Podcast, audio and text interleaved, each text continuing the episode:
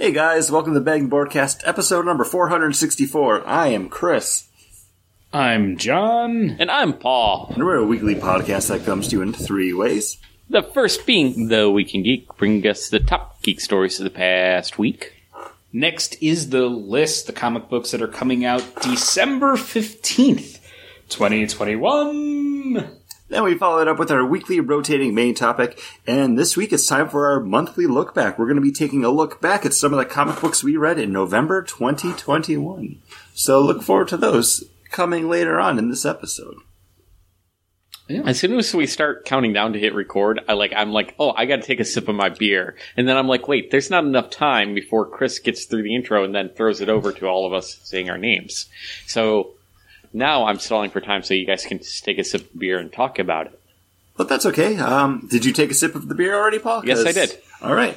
Because we're continuing on with the 12 Beers of Christmas sampler pack from Clown Shoes Brewing. Uh, we did four of them on episode number 463. We're doing the next four today. And we are starting off with their Space Cake Double IPA. Yeah, uh, and I think I said to, I said to Paul, Chris, when you left the room, like, this isn't a bad beer, but it's a beer I don't need. Like, I, I just like, mm, yeah, this is a beer. Yeah. It's a double IPA. Uh, it's got a little sweetness to it. The malts are there. It's got a little bitter hop. But there's nothing that excites me about this beer. Yeah, this is a little bit harsher on that hop than I kind of like my IPAs or even my double IPAs to be now. Um, I definitely like a little bit more hazy, tropical, sweeter, juicy flavors. Um, I am on the Clown Shoes website right now, and Paul, this is uh, 50 IBUs, which stands for the International Bitterness Units. Uh, also, 9% ABV, and I Chris. will say that it does hide that 9% quite well. It's Christmas, Chris. It's Christmas. and do you bring IBUs into this house? I shame, love him. sir. For shame. Yeah, I don't know. I I have not had this beer since we had it last year for uh, the 12 beers of Christmas. I put it at a 3.75 then, and I feel like I do need to knock this one down. And actually, we had this exactly one year ago. I checked into it on December 9th, 2020. So, hey, happy anniversary, Space Cake. Sorry your party's so lame. Ooh. I, you know what? It's an easy drinking double IPA. It's yeah, it's got nice big flavors. The, yeah, they're not tropical. They're more the you know piney kind of stuff, but they got a little bit of um not resin, but it's not a harsh like. I don't feel like I just ate a bunch of pine cones. Like it's it's got that malt sweetness to help round it out. It's a nice rounded, full flavor double IPA. Does it do I need this beer? Like John was saying, do I need this beer? No, because I got Two Hearted. I have Hay Burner. I have um other beers that I uh Too Juicy, uh Wrench. Well, Wrench is more tropical. Too Juicy. I think from Two Two Roads is more like this. Um, Too Juicy is in New England. okay. That's why it's called Too Juicy. Juicy, yeah. But uh, you know, um, two X IPA from Southern Tier. you know, There's there's a laundry list of other beers that are better than this. And yeah, it's not bad for a 9%. It it hides it hides that well. yeah, It's just not that style of beer I just I I personally want to drink. I find myself every once in a while wanting something like this, though. Like I'm See, like, okay, Fiddlehead and and Second Fiddle mm-hmm. are more leaning this way than New England, and I would say hands down both those beers are superior to this one. okay. And I've had And Fiddlehead before on the show, and I did like that. We had both. Remember, you dropped, by, you stopped by, and we exchanged. Oh, yeah. I had, I had second, and you had regular. Yeah, that's what happened. Yeah, And you know what else? and that was a year ago. you know what else happened? The news? some of the news that we're going to be going back to the news garden to wrangle up.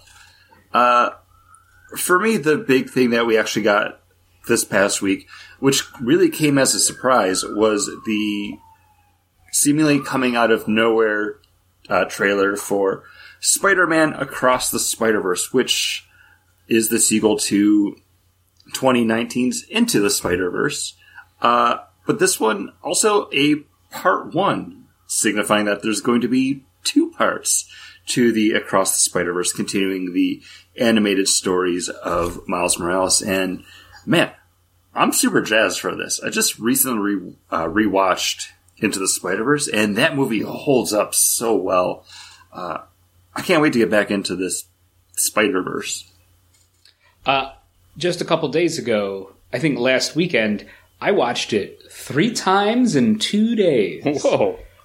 Uh, because I shared it with my son and he loved it. And we rented it on Amazon for like two bucks. And it was like, he wanted to watch it again. And I was like, yeah, I'll, I'll definitely sit down and watch it again. Um, watching it with him, I was just like, this movie rocks. It is so, it is really good. And yeah, I I was pumped when this came out, and I didn't show him the trailer or tell him that there's a sequel because he doesn't. I don't think he understands. and what do you understand? What October two thousand or is it Thanksgiving? Twenty twenty two. Yeah, 2022. Yeah, Yeah. yeah. He wouldn't. He's he's not gonna he's not gonna understand, and it would be something that every day for the last um, nine days. Uh, you wake him up in the morning. It's my birthday? no, no, bud. It's Christmas? No, no, no. You have, and we count down the days, and he's like, oh, it's my birthday. Like, no, bud, no. It's coming up.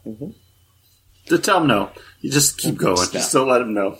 Like, don't even have his birthday. Just like completely mess with him. Be like, no, no birthday this year. Birthday next year. Uh, I don't think that way. I, th- I think even as a as a going to be three year old, that wouldn't go over well. Yeah, he doesn't know. It's, yeah, no, you only get a birthday once every two years. and then he will remember. Anyways, uh, Nah, Yeah, I'm pumped, I'm pumped about it. Paul, big surprise that it was a part one. I think that was the biggest surprise of it, and also that you know I thought the Isaac Oscar Isaac thing at the very end of the first movie was just you know kind of teaser like oh this could happen, and this trailer makes it like no no he's definitely like a main character in this one coming up, and Spider Gwen is back, but we don't. Did we see any other Spider people? not yet. Okay, But I was, uh, you know, because sometimes I only watch tra- like the trailer once, and I'm like, okay, cool, got the information. no, it definitely seems it's more But Miles traveling through alternate dimensions, and it looks like most of the footage from the trailer is him while he's kind of dimension or a universe hopping. So, yeah, I'm excited to see what else we're going to get from it, because, man, I love this flick. It's one of the best Spider Man movies. So this is the movie that both Tobey Maguire and Andrew Garfield are supposed to show up in, right? They could. Yes. Who knows? At this point, they could be in every other Spider-Man movie from here on out. Uh, I can probably confirm, though, they are not going to be in the recently confirmed sequel to Shang-Chi and the Legend of the Ten Rings. Uh, Marvel confirmed that they are going forward with the sequel to this. Director of the film, uh, Destin Daniel Cretton, will be returning, as well as handling a Disney Plus series, which they did not reveal what it will be, but I wouldn't be surprised if it wasn't something outside of Shang-Chi, possibly something with like his sister and the Ten Rings, or who knows. I kind of floated out there in our pre-show discussion. I'd like to see him on a Iron Fist show, because give us a kick-ass Iron Fist, you know, a t- like a time. I- and when I say time hopping, I don't mean like quantum leap, but you know, show us the legend of Iron Fist throughout the years, like the different people that have had the the power. Oh, kind of like what they did with uh, not the Mandarin, but the leader, you know, Shang Chi's dad. Yeah, Yeah, where they explain his backstory throughout history. Okay, yeah, I can see that. I feel like the way they position Shang Chi at the end of the film I don't think you're going to see Iron Fist. I think he's basically your mashup of Iron Fist and Shang Chi before the Marvel Cinematic. Because he has the heart of a dragon? Yeah, because he's got iron. He's got iron rings around his wrists, Who? and they act a lot like Iron Fist's power. It does. I think there's room in this universe for multiple iterations of that kind of martial arts superhero, though. Especially if they're able to differentiate them enough, which I feel like they really could Hey, do. We just watched a Black Widow movie with like at least 20 Black Widows. Yeah. Uh, we were just talking about a Spider-Man Spider-Verse movie. Hey, I I'm off. I love Iron John, Fist. why do you to hate get a Iron good? Fist so much? I love to get a good Iron Fist show or movie or whatever because I did not have that. Would you like more Daredevil, though? Uh, yeah, only if it's Charlie Cox. Oh, But boy, have I got a news story for you. oh, It's the one that you brought, so you can talk about because I'm to take another Oh. sip. Um, Kevin Feige was asked if uh, we were going to be seeing Daredevil and what he thought of Charlie Cox, and uh, Kevin Feige said if Daredevil was going to appear in anything in the Marvel universe right now, cinematic and t- TV show, it would be uh, Charlie Cox. You that's the Daredevil that we have, and with that Kingpin Vincent D'Onofrio uh, bit in Hawkeye, I think it's very likely that In the new episode is the newest episode. no, this is dropped a Just kind of like hinting and leading up towards it seems. uh, it's when um, Echo is a child. Yeah, and she p- gets her uh, she Cheek gets pinched. pinched, but we don't know it's Vincent. Do we know? It's it's it's just D'Onofrio's laugh. It's if you listen to his- that. What it's- does he chew it's his him. fingernails in a weird way, and he can just tell by the fingernail or something? You, you can tell by his voice. He's a hand model. Yes, yes. If you if you shut the fuck up, Paul, and listen to me, uh, you hear it in his voice. Oh no, I didn't I- even hear his voice. To get back into Daredevil, though, I really do like Vincent D'Onofrio as the Kingpin, and I really dug Charlie Cox as Matt Murdock. I think everybody in that show nailed it. Even Jon Bernthal's recently talked about how, like, yeah, if they came back to me for Punisher, I would do it. Like, let that phone ring, I'll answer it. Um, I think there's enough good stuff from that Netflix corner of the Marvel Universe that I would like to be brought back. Um, maybe not Iron Fist, but Colleen Wing was like my favorite part of that show.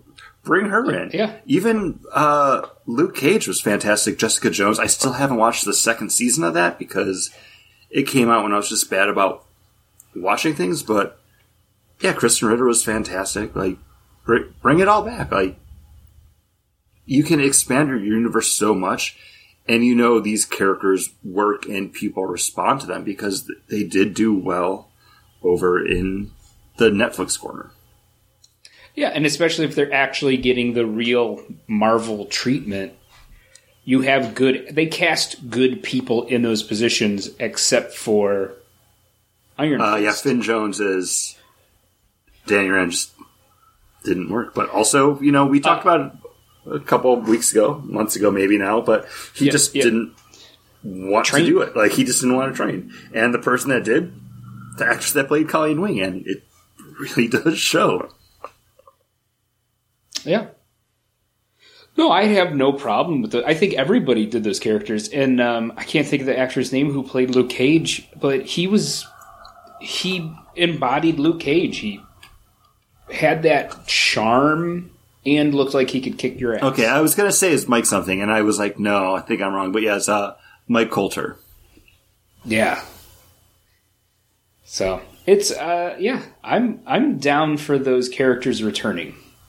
Or at least knowing seeing them and knowing that they're there and that they could come out. Yeah, I mean they're all more low key characters anyway, so it's not like they need to be at the forefront of the Marvel universe. They can just be working on their block or their street, and it would still Yeah. fit into the universe that Kevin Feige and crew are building. I agree. Paul, did you have any news? Uh, the Galactic. So Oh, I'm a big uh, Star Wars nerd, and you know Disney built a whole land, and they're building a hotel, and you know Kate's always said, "Oh man, why doesn't why isn't there a Hogwarts hotel that you can spend the night, get sorted, all that jazz?" Um, and, and Disney's supposedly building that for Star Wars nerds with this Galactic Star Cruiser, the Halcyon, and uh, they had a preview video that hit online, and all of a sudden that preview video has been taken down. Um, I was listening to another podcast, and they were saying, "Oh yeah, because people only needed Paul, to put up." Paul, sorry, sorry, we're going to take a pause real quick. Uh, don't tell people there's other podcasts on Oh, yeah, we're the We're only the, one. we're the only one. Okay, and three, two, one, go. Okay, and uh, so uh, online, there, there's this rumor going around, which I don't know how anybody could hear. Uh, yeah, that uh, the deposits, you know, you could make when they first went out out to be sold, and you needed to put twenty percent down. Uh, and then, you know, but ninety days before your voyage, you would need to, you know, pay the rest of it. And this preview video came out basically right before the down, you know the rest of the purchase had to be made, or people could cancel. Um, and people saw the video and started canceling, so they started they took down the video because like uh, just like two weeks ago, like for the because it's happened. What the first voyage is. I'm not putting in air quotes with voyages. Happened in March, right? So Yeah. 90 days, three months from now, then would be basically in a couple weeks. So, um, yeah. Apparently, it looked really bad, guys. Did you guys see any clips or anything of? I did watch the video, and I didn't mind it. It was really short. You just see, uh, I can't remember his name. The main John- actor from Oh. the the Goldberg, Sean Giambrone, I think it is. Um, it's him with like the creative lead from uh, the Halcyon Star Cruiser, just kind of like walking through, like standing on the bridge. Uh, you see one of the characters that's going to be like the performer at the nightclub that you can go to, uh, sing like a couple bars from a song Yeah, in English, by the way. in English. Yeah, ba- basic. It's in basic. oh, I'm sorry, basic. Yep, yep. yep. um, Galactic Basic. Uh, and it just, it was kind of a cringe video because, oh god, I hate saying cringe, but it was definitely them trying to like hype it up and get people excited. And I think people are already excited about this enough that you don't need somebody to be like, oh boy, oh boy, I can't wait. What's next? Uh, oh, now we're going to walk down this hallway. And I think that's kind of where the stuff that you had pointed out was being seen, or people are like, oh, like they're not, the drywall's not finished here. yeah, it, it's just drywall. It's not even. It doesn't look spacey and cool. it the like one of the things I saw on it was like people were like it's when they're on the bridge and stuff and you look at the control panels behind them the biggest thing people were saying were like those look like Star Trek. Yeah, uh those look like Star Star Trek buttons and and Star Trek uh pieces. Like that doesn't look like Star Wars. And it didn't match all the hype that they punched up and then they showed all that concept art. And of course, concept art is concept art. But if you have something that's like really vibrant colors and it looks lived in and it looks star like it looks like Yeah. a Star Wars, and then you give them something that doesn't look nearly as good as that, but also doesn't look nearly as good as the parks do, and I only have to pay like a, Uh, a 150 bucks to go see the park, not what four thousand dollars. four to six thousand. Yeah, yep, yep. Yeah, uh, I think a lot of it might have been pulled due to the fact that there was a lot of backlash to the actual quality that was perceived from people. And I don't know if anyone else has heard about this recently too, but there's a lot of chatter about how the series The Goldbergs is probably going to be canceled after like this past season because there's been a lot of behind the scenes rumblings about uh, Jeff Garlin, who plays the father on the show, possibly like sexually harassing people Oh, like no. off camera. But to hear him talk about it, it's like, oh, like it's not sexually harassing. I'm not like grabbing people. It's me making like bad dumb jokes. Like I'm on Curb Your Enthusiasm. What do you expect? like th- like that kind of stuff. Um, so it could be hand in hand with that, but I'm sure all the backlash that Disney's getting from it's probably not great. Um, I just know that I'm still probably not going to get a chance to ever do this because unless they drop that price down to like, you know, a couple hundred bucks, it's not going to be on my list of things that I'm going to be doing with like my tax return money. Well, Chris, if it drops down to a couple hundred bucks, you won't get a reservation to Yeah. be able to do it either. Much But like how Disney fans ex- complain about the magic keys and all those other things. Like, Well, but also now after all of this and like the way of cancellations, they did announce that there are spots available for reservation for Galactic Star Cruiser. So Star who Cruiser, knows? yep. Maybe, you know, maybe a blessing in disguise. Who knows? yeah, which doesn't look great for uh, Bob Chapek after like gloating during the investor call. like, hey, we're all booked up for the Galactic. It's a big hit. Galactic Square's all booked up for the foreseeable future. Wait. It- well, we're still kind of in wait and see territory though, because there's always going to be naysayers for things. But then, as soon as those first reviews and actual pictures and videos come out from all the bloggers and vloggers, people are still going to be going nuts about it. I mean, people I still complain about Galaxy's Edge, and Galaxy's Edge is awesome. Yeah. Galaxy's Edge, you, you just you turn around and you're just like, Oh, oh my god, did you see? Did you see that? And Chris is like, yeah, I've been here before. check check that out. And then I'm like, oh, that's really cool too. Like, there's definitely a part of that park, and again, yes, it is a park, and it feels like a park.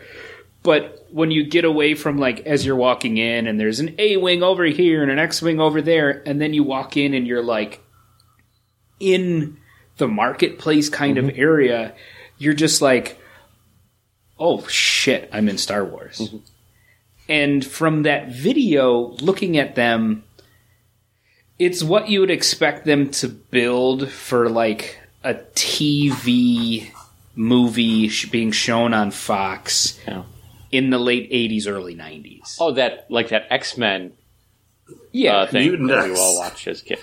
And that that could be part of it too, because I feel like I'm in Star Wars when I walk into Galaxy's Edge, and watching that video, it doesn't feel like Star Wars, but I'm watching it because it's being done as a video to sell me on Galactic Star Cruise. Like once you're in there and like you're learning how to like captain or pilot the ship, whatever they're going to be doing in there, and you have like your tour guide who's like an ensign or whatever. Yeah, at that point, you know, it might be like, oh my gosh, like this is awesome. I only spent five thousand dollars. Wow, I can't believe it. What value? Oh, let's wait and see. Mm-hmm. But if I'm piloting the ship with a touchscreen, I'll have an issue with it. Because there's not touchscreens in the Star Wars universe. You know, it's that weird glass with the cir- like the etched circles, and like you hold up a weird pen to it to make things happen. I I don't even think, get it. I don't think they'll have touch screens because even when you're on Yeah. the like Millennium Falcon and Smuggler's Run, you got the joysticks in front of you. You're like Yeah. hitting buttons. You gotta hit physical buttons here. Because Star Wars, you know, it's it all looks like somebody just is barely holding everything together with duct tape. That's how it works. uh, any other news, guys? I got I think that's I it. got nothing but another beer in front of me. Is that the barista? Is that what we're going to It next? is. Uh, next up, we have the barista, and I'm just gonna say real quick: if you are a brewery or ever start a brewery, have all of your beers listed on your website. Seriously, hiccups. Because I figured, like, hey, you know what? While we're talking, I'm just gonna open up uh, the Clown Shoes website and read about the barista to see, you know, what it's brewed with, like all the information, so I don't have to try to read it off of a can as we're discussing the beer. And it's not on there. Not even in like a hey limited release. Hey, this is something that we used to brew. Um, put all of your beers on on your website, breweries. It makes it Well- great. Chris, I- I'll read from the can. It's a breakfast brown ale brewed with uh, espresso, oatmeal, and milk sugars. And- Well, thank you. But I want to look at it online as I'm also looking at you. well, well, you could look at me as I read it to you online. So that that's something. Oh, but I was I was drinking my beer, and I do have to say, at this point, we're six beers into this. Finally, I got one that I'm like, okay, this is something that I would drink again. If I saw this in Bargatory, I I would get it. Um, really nice, strong coffee flavor up front. You get that nice, like mealiness from that oatmeal. Uh, I I really dig this one. It's got that nice little like coffee cling on the back there. Yeah, it's got that espresso bite. That you know, after flavor. It just feels like you just drank some coffee uh, while long after you took a sip. But it does have that um, on the back end that those milk sugars, like they mm-hmm. really do come through and like just brighten it up, sweeten everything up, and then you're left with that roasted coffee flavor at you know at the very end. Yeah, this is probably my number three out of what we've had mm. because I really enjoyed that uh, dry hop stout mm-hmm. that we had last. Because it was a black IPA. It was a black IPA, uh, and I did like the crisp or whatever that one the was little called. crisper, Uh, low crispy, yeah. Yeah, A little crispy. Uh, I, I I enjoyed that. Um, and I think I mean I've had this beer before, and I've had you know different versions of this one because they've done they've done those. Um, but yeah, this is it's good. Yeah. I wouldn't go out of my way to get just the barista, but if I see, you know, this old bomber series that they used to do, and they would have like this specialty barista. Like, if I see a specialty barista out there, I'll, I'll pick that up because it's going to be delicious. It's going to be good because the base is good. It's a Yeah, Yeah. good brown ale. It's only. Oops, I said only, but it is 8.5% alcohol by volume. Guys, we're drinking two Um, biggins.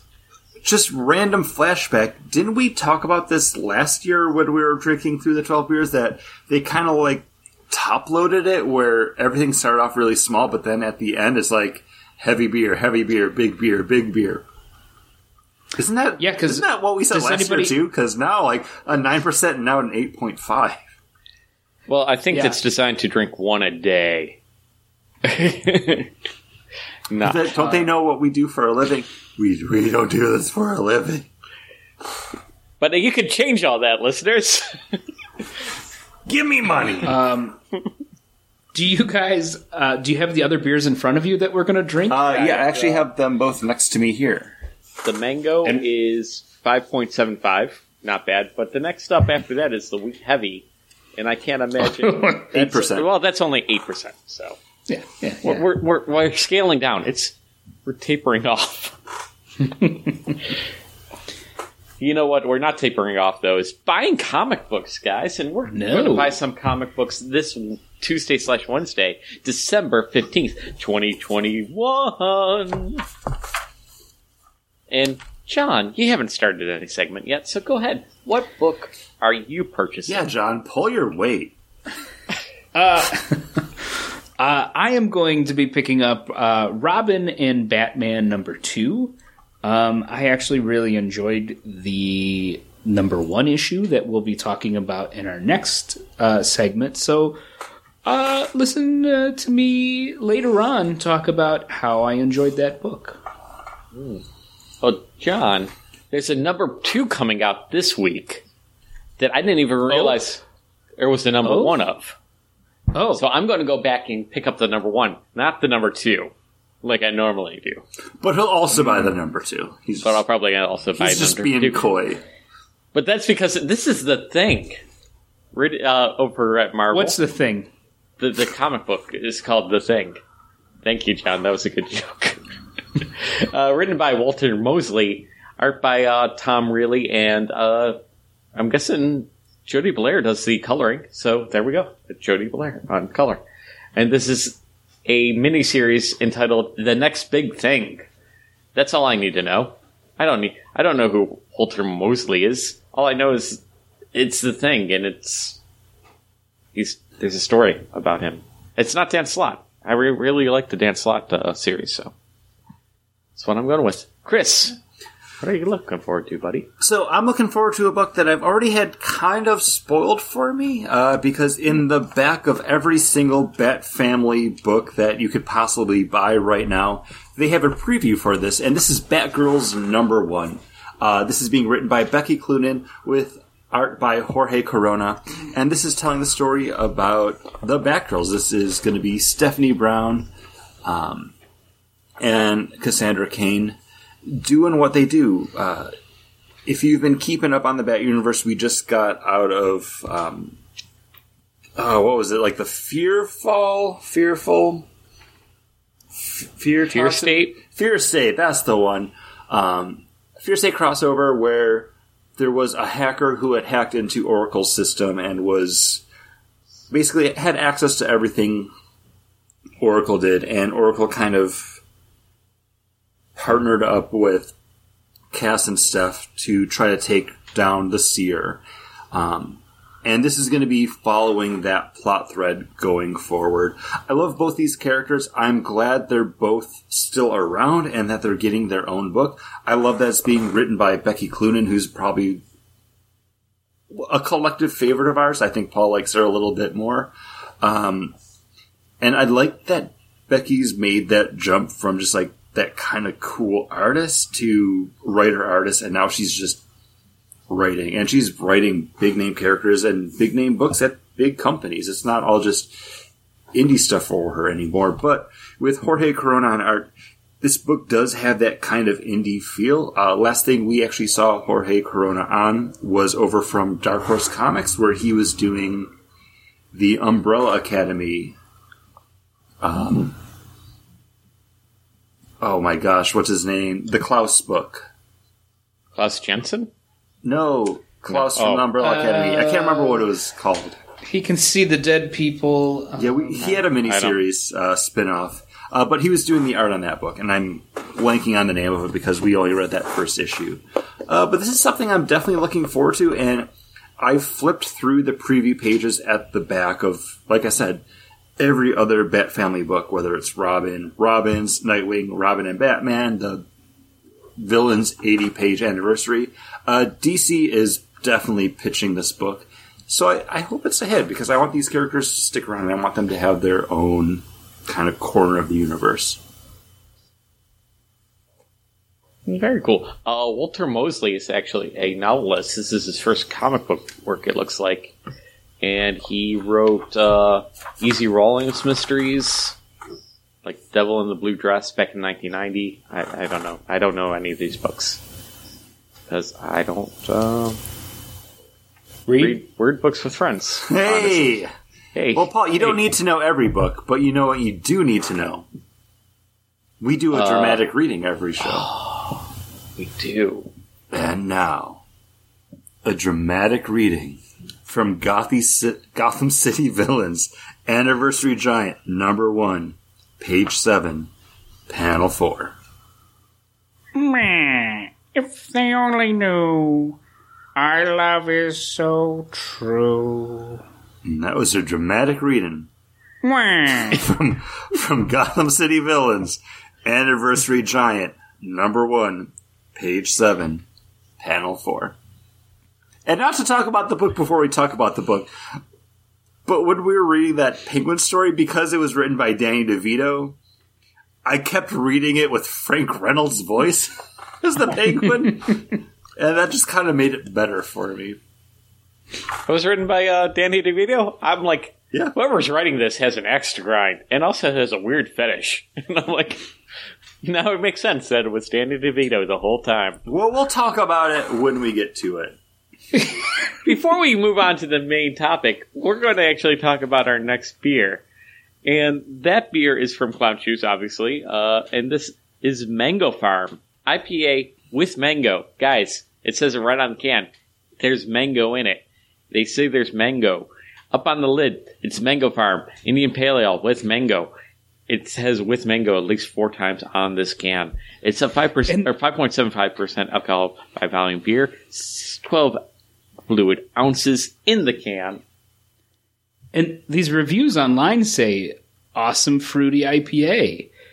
Would love this in a hazy style, but still enjoyable. Strong notes of mango. But you know what I don't get in this beer? The, ma- the mango? Mango.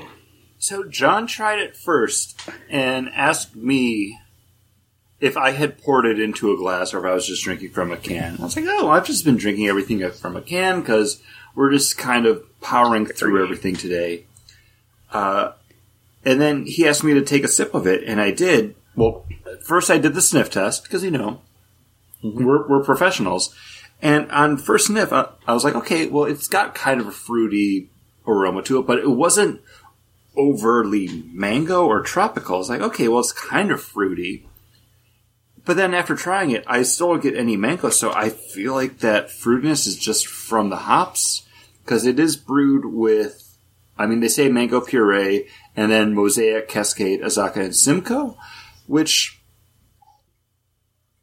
those are my hops. So this is an IPA that I do like, but I'm not getting any mango off of it. Like it, you can tell me you're having a mango IPA. I need that amped up. You need to put mango in and be like, is that enough mango?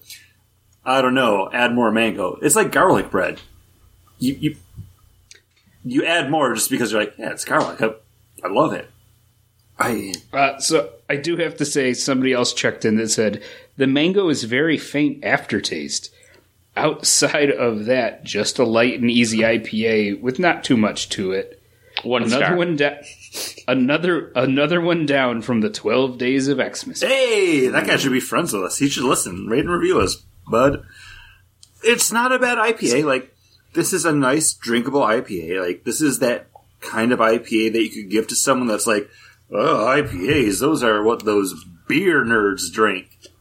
And you're like, no, like this is nice. It is light. It is pretty crisp, refreshing. Like it's not overly bitter. Um, but you tell me you're making a mango IPA, and I, I want just big tropical pitted fruit deliciousness. Yeah, it's mango. I think might be just a hard flavor to. Hey, you know what? See, no, never mind. I'm There's gonna- been some really good mango beer- You get, beers. there's really good mango flavored everything because I don't like the actual mango fruit at all. what? It's just like a weird mealiness to it. Like I feel like anytime I actually eat mango, it's just not a good mango. But then I'm like, well, maybe hmm. that's just what mango tastes like. No, but- you're not getting good mango then. If you're getting muley mangoes, But I like mango. It's a bad mango. It's a bad mango. I do like mango flavored things though. Mango man is my favorite Snapple flavor. But there's just not enough mango to this. And I'm like, man, go brew this again with more mango. mm. Man, go brew this again with more mango.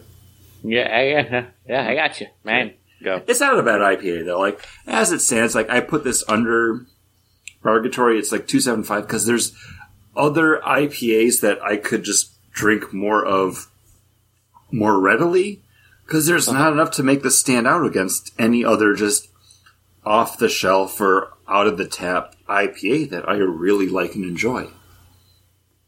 Well, the thing is, too, is like you can get, like Paul had mentioned, Wrench from Industrial Arts.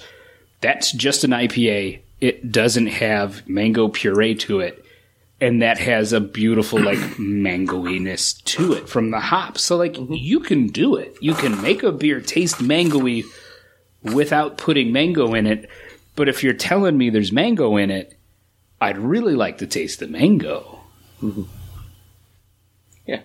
it seems like a mango mang. We said it so often now I can't say it anymore.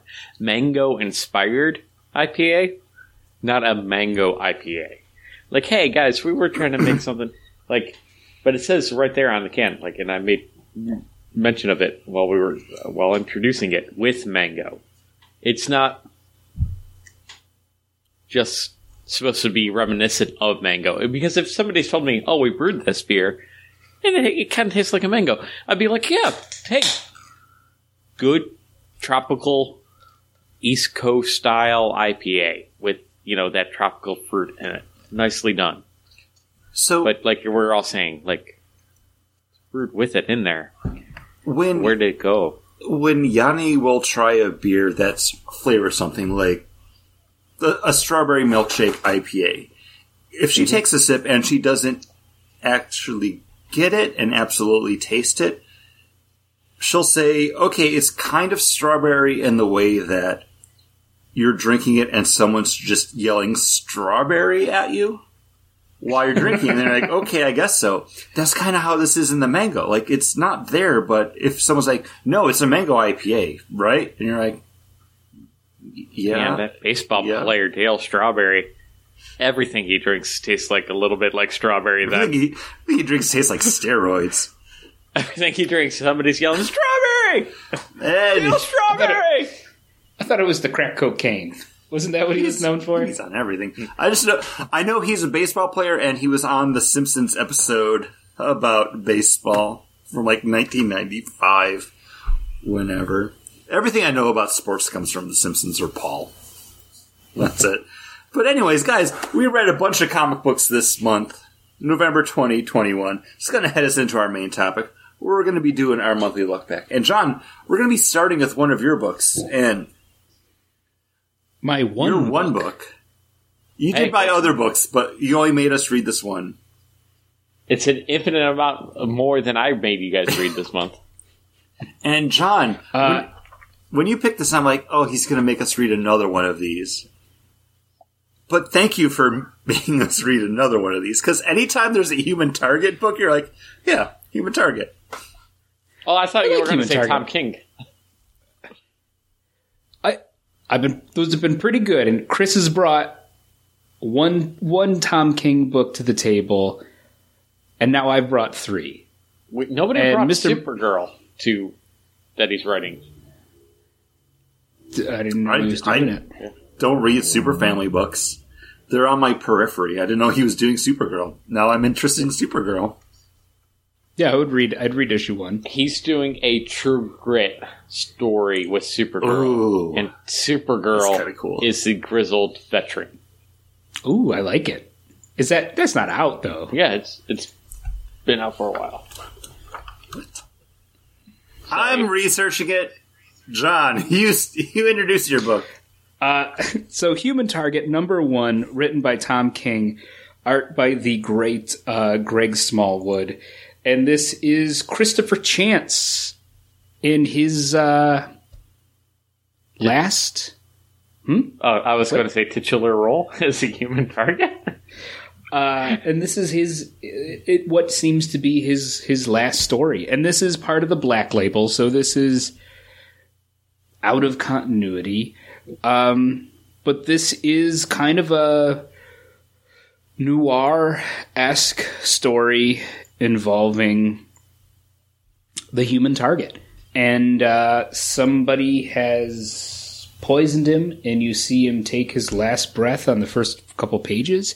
And then it does this really kind of fun rewind where every couple panels is day 12 where he dies day 11 day 10 and going backwards to the start of all of this when he first started getting sick and then where this story is going to go from there but it's also christopher chance uh, greatest hits through the DC universe. Like the doctor he goes sees is Doctor Midnight.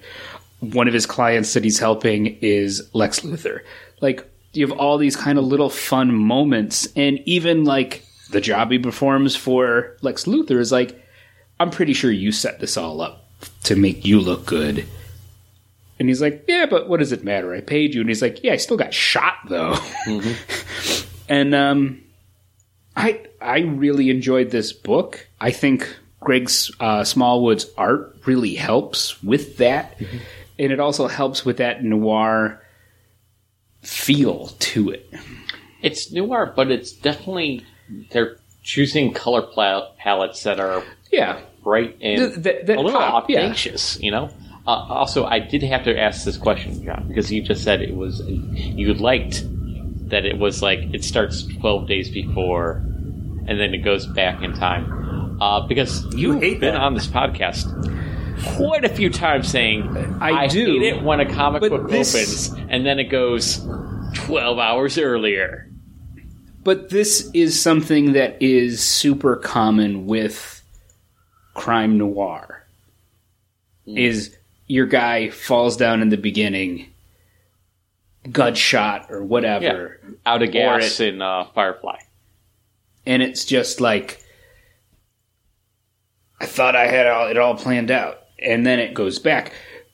What I- the thing I hate is, boy, fighting somebody. This really didn't know. I really didn't think this was going to happen. Where did I start from here? Let's flash back one hour. And then it's like, I don't think anything crazy can happen today. Like, there's good versions of it and bad versions of it. A good version This of it is uh, in Tangled with the opening with this. Uh, this is the story of how I died. I got you. Yeah.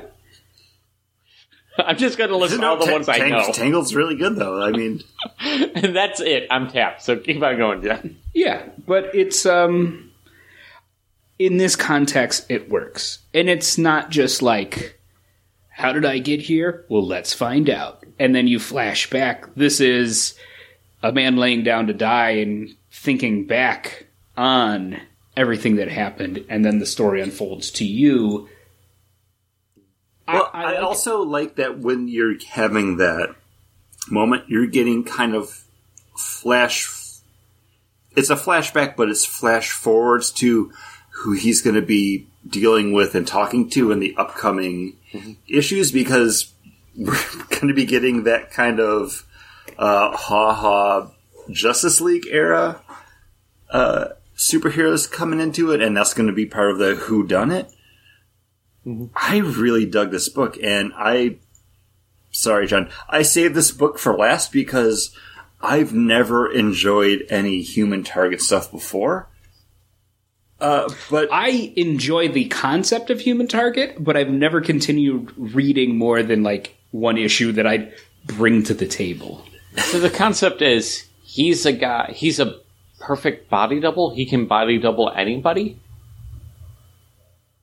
and he comes in and just basically takes the hit. Yes. Okay. Is that like a superpower that he has that he can body double anybody, or is it just His skill. his skill? Okay, so it's not supernatural. It's not. He's kind of as he, he he can kind of like uh, I guess Mission Impossible mask himself in a way. yeah, he even kind of talks about it. He's like, I, I wouldn't have shaved my head. I just would have put on a ball cap. Mm-hmm. Uh, but Yeah. he did put on a bald cap this time. Eh, when he was younger, he would have shaved his head. And now he hates that he's wearing a bald cap because it's itching. Yeah. Fun little things. Mm-hmm. Uh, I like this book. It probably wasn't my favorite, but it's in my top for for these books. And I I planned on picking up issue two. I don't remember if I did. That was your pick for the list last week. I know because I put that post up over on our Instagram. So, listeners, if you want to see what we're reading every week, uh, follow us over there. You can also see our dramatic reading panels there. I did. I did. You buy did buy it because I know you did because after I read issue number one, I was like, oh, I want to read number two, but I saw you hadn't read it yet, and I was like, I don't want to throw off his reading by reading something that he hasn't because I don't know if you go to your unread books when you're looking for like your next No. thing to read. Okay. That's how I do it because I'm like, what did I buy? Oh yeah, that's right. I need to read this. Um, I always go to recent, recently purchased for the most part because then it shows me what I've recently purchased. Um, I didn't read issue two because I didn't want to have this conversation having read issue two. Yeah. Because a lot of times I find it hard to have the conversation with people who also haven't read issue two because they you might say something and it's like, well, it happens. Uh, everything you're complaining about happens in issue two. You know, like yeah, yeah. so. I try to stay fresh with this issue. I, I did find. Oh, no, go ahead, Paul, please. uh, I did find the art in this issue where I was annoyed that I was reading it panel view, where I would constantly like try to double click out to see the full page. Just because the colors were so bright and vivid, and they felt like it should flow from panel to panel. Um, especially with that one scene that you're talking about, John, the two days ago, three days ago, four days ago, you know, that whole page. But then when I did zoom out, I didn't feel like it had much continuity or flow on the page itself. But, you know, for, yeah, for whatever reason, I felt like this was, I felt like I was missing out by not having full pages in front of me. Uh, I I could see that. I could see wanting to read this in a comic book Yeah. form, like with the pages in front of me. I you know, it's just something that doesn't really happen that often anymore for me. Where I'm like guided view, panel by panel. I'm usually fine with. I really enjoyed this one, and I think a lot of it was it's a good idea. It's a great take on the human target, but the art really sold it for me. Where every character is so distinct and standalone. Like Greg Smallwood does not just have a face that he draws, and then who you can tell who everybody is because of the costume that they're wearing, and that really struck me just with the kind of like double play, uh, double page splash where you have all of the Justice League International there. And I was looking at everyone, and I'm like, okay, I know who all these characters are because of, yes, I can see Fire and Ice based off their costumes, but everyone is so different looking from everybody else there. Um, and his, his Luthor just, it's a great Luthor. Uh, and Tom, Yeah. Tom King writes a great Luthor. Everything about this book works so well that I hope you keep up on it, John, because this is definitely something that I want to keep going back to and reading. Yeah, uh, right now it's it's definitely up there as something I'm going to keep reading. Um, it reminds me a lot of like f- the older Philip Marlowe stuff, like Poodle Springs, stuff where he's a grizzled detective, but he's in Miami, so it's like bright and vibrant around him, but he's the the the man in the the dark brown suit that doesn't fit. Um, so yeah, just it reminds me of that kind of. I do have a dis- This is something that we do during Words Books with Friends. But discussion question for you: What do you think is that brown liquor that he's pouring himself in Luthor's office? He keeps the good stuff in Luthor's office, in his office. So, uh, what's the good stuff that you think he's pouring? Uh, he's pouring like a twenty-year-old Macallan Scotch. Ooh, Scotch. All right. Well, how about you, Chris? Uh, what are you thinking? It would definitely be some sort of scotch, but I think it would be something more mystical or mythical, like from Fiddler's Green in the realm of the endless, like one of those Okay. kind of things. Because you can you can play in the DC universe a little bit. You can go big. You can have it be like, oh, it's aged in wooden barrels from the ship of Theseus, from like Amazonia kind of thing. Like, why not go big? Did I did I talk? Okay, you brought up Ship of Theseus. I have another thing there. I was just thinking it was some Pappy Van Winkle, like really, really, really aged, like you know, bourbon. Because you know, Human Target, I would think he would go for the bourbon as well. You know, he's a noir kind of character. Uh, but Ship of Theseus, can we stop talking about the Ship of Theseus? We have a perfect example that's so American. It's the Cleveland Browns. Sports. They they were a team. Sports ball? Yeah, they they were a team. Do you really feel like you need to explain it to us? Yeah, I do because so the ship of Theseus, you know, we uh, one ship get- gets moved and then rebuilt over someplace else. The Cleveland Browns, the owner Art Modell moves the team, takes the team, moves them to Baltimore. They rename the team, all the players, everybody, the whole organization moves to They Baltimore. renamed all the players. no, they renamed the team. now they're all John Smith. Yep. ah, But- Howard Johnson's right. We need to throw the ball more. But uh, they renamed the team. They take all the players, take the owner and every whole organization, moves them to Baltimore, renames the team the Baltimore Ravens. Two years later, Cleveland gets a new team. They call them the Cleveland Browns. It's an expansion team. Which one's the real Cleveland Browns? The Cleveland Browns, because the other team moved to Baltimore, so now they're Baltimore's team. It's the like L.A. Raiders It's the versus ship of it's Theseus. the L.A. Raiders versus the Las Vegas Raiders. Like, which one's the team from Los Los Angeles? Yeah, but there's no Los Angeles Raiders. Oh, I know, There but- is the Cleveland Browns But and they there's used- the Baltimore they used to Ravens, be- who were used to be the Cleveland Browns, but they are still the Cleveland Browns. But the Raiders used to be the team from L.A. Now they're in Vegas. So are they still? But From all, LA? all the banners, any kind of th- wins what- that they had in their history, is still with that same team, the, the Los Angeles or the Las Vegas Raiders. But what about the Toronto Raptors? They were just an expansion team. They weren't. They weren't a team before. It's not like. It's not But like they uh, played. It's they not. played It's not a. Golden State basketball. Warriors Seattle Supersonics situation. kind of thing. Basketball sports. I only know that because my friend Keith loves the Supersonics, and now by default. Or if we want to go Clerks or Mallrats, sorry, Mallrats, Hartford Whalers, Carolina Hurricanes. Hartford, the way. Hartford Whalers then moved to, but it's not like Hartford now still has a team now, and you can talk about both.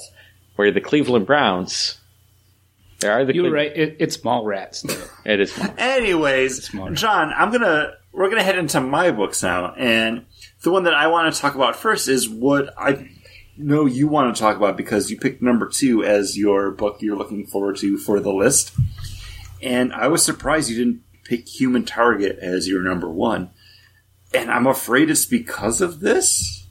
Uh, but this is going to be Robin and Batman number one, written by Jeff Lemire, Paul, one of your favorites, art and colors by Dustin Nguyen. And what we have here is almost like a Robin year one series where it's Robin kind of becoming who he is and who he will be. Uh, but it's from his point of view, and Batman's kind of on the ancillary. It's Dick Grayson really stepping into the role and doing what he wants to do and how that propels him through his career as Robin, in spite of what Batman wants him to do. And I'm sorry, I'm going to bring this up Yes, now because I want to bring it up later. This is Dick Grayson, the first Robin, right? This is Dick Grayson, the, The- first the- quote unquote Robin. No, no. Because this is a very Robin heavy episode because we also Because have I have a problem with an upcoming book. Because I, I have problems with that Uh, yeah, book I read- based off of everything I read else that about book that book. first. So I was I so read that book angry. first, and then I read this one. I was like, "Oh my god, this is such a breath of fresh air." We'll talk. Uh, we'll talk about Tim- that later, guys. We're talking about Robin and Batman number one because yeah, this book is exactly what I wanted it to be. Um, yeah, focusing on Batman and the first Robin, Dick Grayson. uh, every, everybody loves Dick Grayson, like, and that's a cornerstone thing. And it's not going to be something I submit for any other look back or list or anything. But the Nightwing annual just came out, and that's also kind of a flashback for Dick Grayson. But it's when he first becomes Nightwing, and Jason Todd's having a hard time adapting as Robin. So he kind of does like a stop and visit, and the two of them kind of go out on the town. And there's a great brotherly relationship to them that I feel hasn't been explored in comics before. Mm-hmm. And there's such a great way to handle Robin. And I think that Nightwing annual did it very well. And I think we also get that from this book too, because it focuses on Dick Grayson. Yes, it's called Robin and Batman, but you get more Dick Grayson in this book than you do Robin. I, you get more Alfred in this book than you do Robin. And I think all of that leads to like such a strength of character that when you do finally get to see Batman like halfway through the book, you're you're already pulling for Robin. Like he's headstrong, he's doing what he wants to do because he's just so eager and needs to prove himself, and it leads to Paul's favorite character now. I'm guessing with Killer Croc. Oh, Killer Croc. I, okay, I'm gonna. This made the whole Robin thing a little too real with him being like at school and be like, you know what? I kind of enjoy the nightmare better than real life right now because in real life I have time to think about the loss I've experienced versus the nightmare where I'm like too busy trying to just stay alive and I'm doing training and martial arts and all this stuff. Like the escapism from dealing with your personal grief versus actually dealing with your personal grief was like, ooh. Dick Grayson, you're not going to be well, bud. Mm, Life is, if you don't deal with this, life is going to be real tough for you.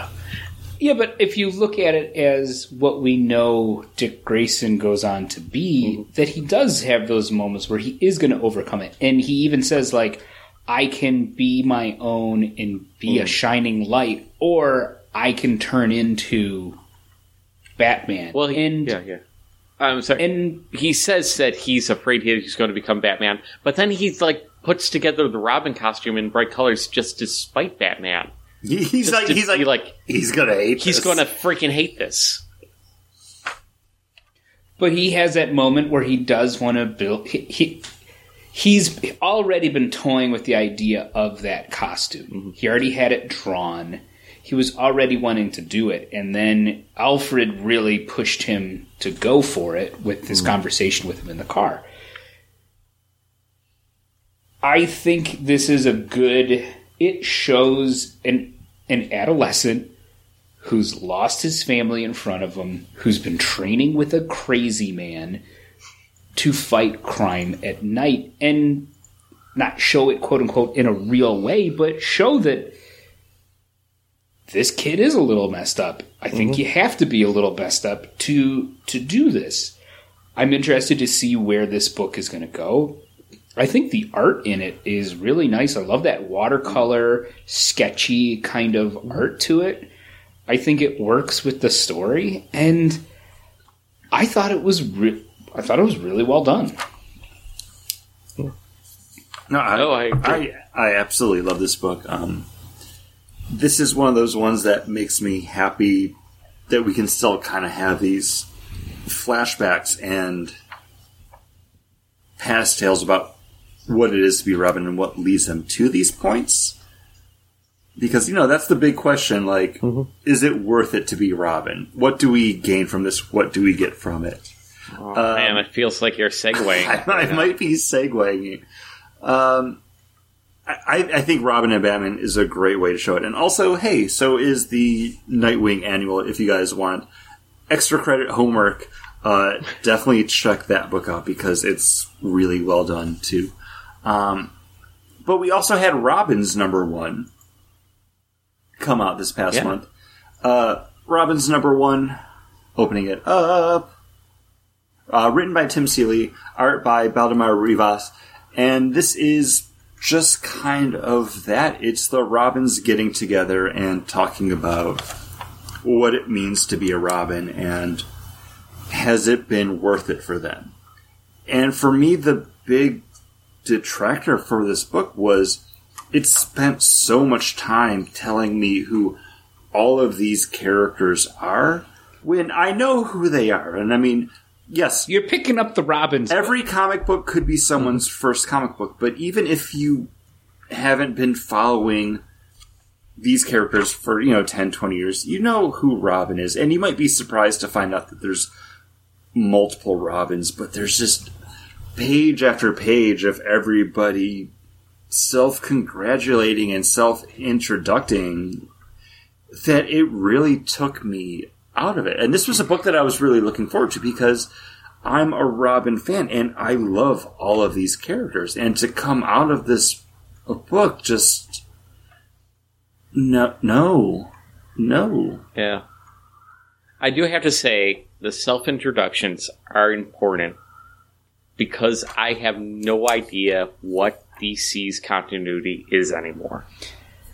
Like Yeah, because but you have a basic Yeah. idea. You can say But that Tim- all you want, but you do have a basic idea of who these the characters, characters are, but what char- who these characters are in this story.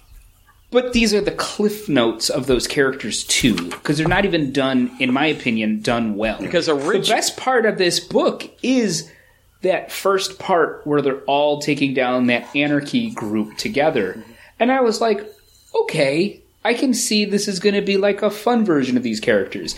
And then they go to the the Sweat lodge, the sweat lodge at the dining room table and then i'm like i don't like the art in this book like when they start just showing the up close of the characters i just like ugh i, I Dick don't Grayson's I in a man bun. I don't like i don't Yeah, I like mean, if any of the Robins were to have a man bun, it would it would be Dick. I don't like how any of the characters are written now.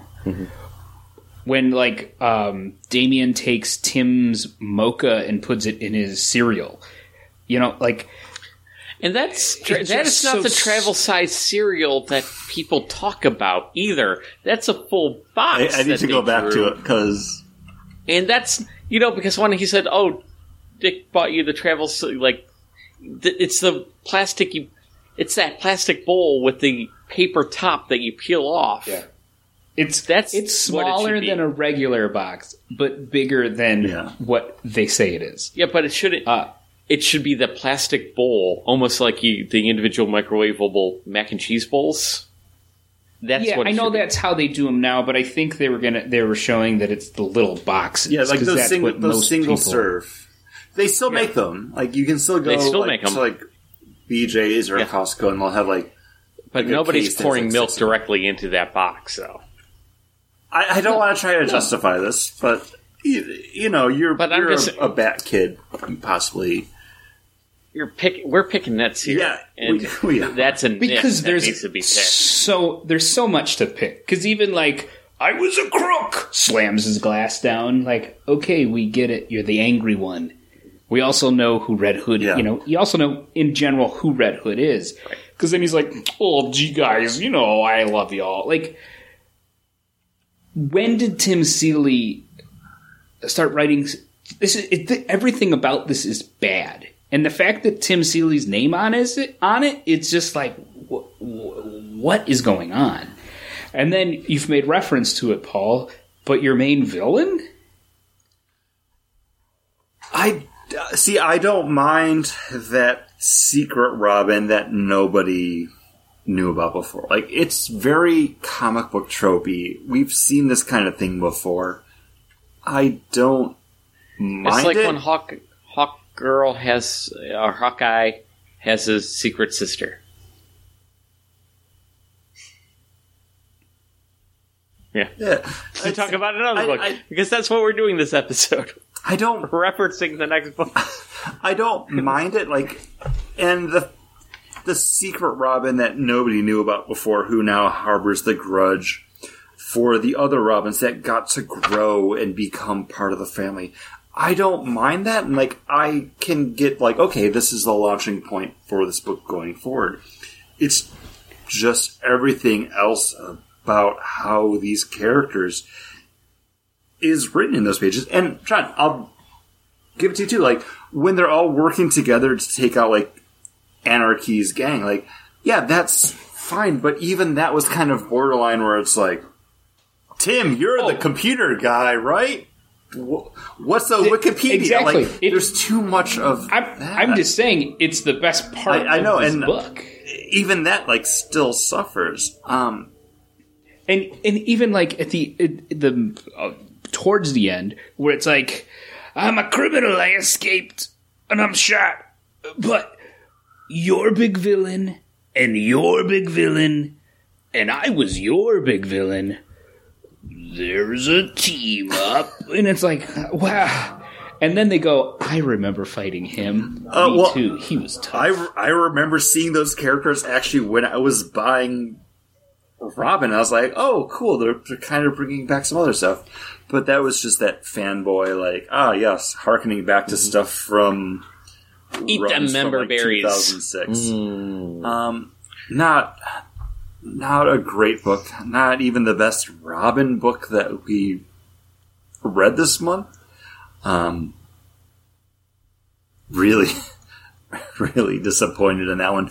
But I'll probably pick up number two because I'm hoping they got their growing pains out of the way.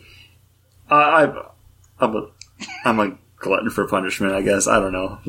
Glutton for punishment, or I just really like Chris- Robin. I can't tell you. Chris Chris looked up and saw my face, and I gave him a look of, "Come on, man, you don't want to do that." The only thing I can think for this unnamed Robin that's never been shown before is somebody that might have been training with Bruce Wayne back when he was becoming Batman. And But she wasn't looks Batman like a yet. kid. You know, she looks like she might be a little bit older than. I have no idea. With especially with the female characters in comic books, they could be any age at any time. We Because- when we read Batman number one by Scott Snyder and Greg Capullo, too- we were like, everybody looks the same except they're different heights, so that's why I guess we tell everybody apart. We wound up loving that run. Like that became the Batman to beat for what fifteen years now. Yeah. There, there's ways to salvage things. Like I, I don't hate the art. I mean, it's not the strongest, but I can look past it and try to learn and grow with It's it. a little manga. I think you know, especially around the eyes, it's a little manga, See, a I'm, little anime. I'm fine with that because right now I'm, I kind of equate it to uh, Seven Secrets, and I'm absolutely still loving that book. Like, it's within that, vein. book's- I- It's also written by Tom I- I King, so oh, Wait, no, oh, is that the one thing the- I did want to go Yeah. back? Mm, no, it's not. is it? Is that, The one Tom thing, is one that thing I did Higgins wanna go back- Sorry, I'm blanking. one thing I did want to go back to was them. I was happy with the Robin or, or Red Tim Drake introduction, and them actually mentioning his past, being like, "No, no, you definitely were Robin." Because for DC continuity for a while there, he was never Robin. He was always just Red, Red, Robin. Robin. Yeah. He never actually worked. With, he worked alongside Batman, but he was never Batman's Robin. Yeah, I think they've gotten away from that continuity. Well, now I think it's because they I just I need that confirmation somewhere, and this is where I'm getting it. So, and they also confirmed that he was Drake at one point. Yeah. So who even knows what the continuity is? He was all, all of it happened and none of it happened because But that's kind of how Batman continuity's been because they're trying to pick and choose what people have liked over the years and what hasn't worked, and they're trying to grow from that while hand waving away other stuff.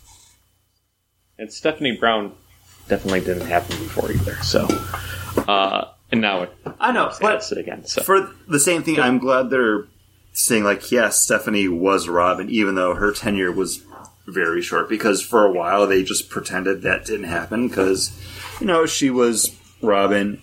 Well, she was spoiler. She was Robin. She was spoiler. She was Batgirl. Now she's back to being spoiler, but now she's also Batgirl. But now they're calling back to her being a Robin again.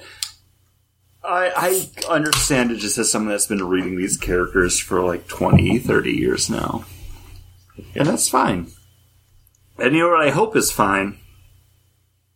Our next beer. drinking our beer. And that is going to take us into our last beer.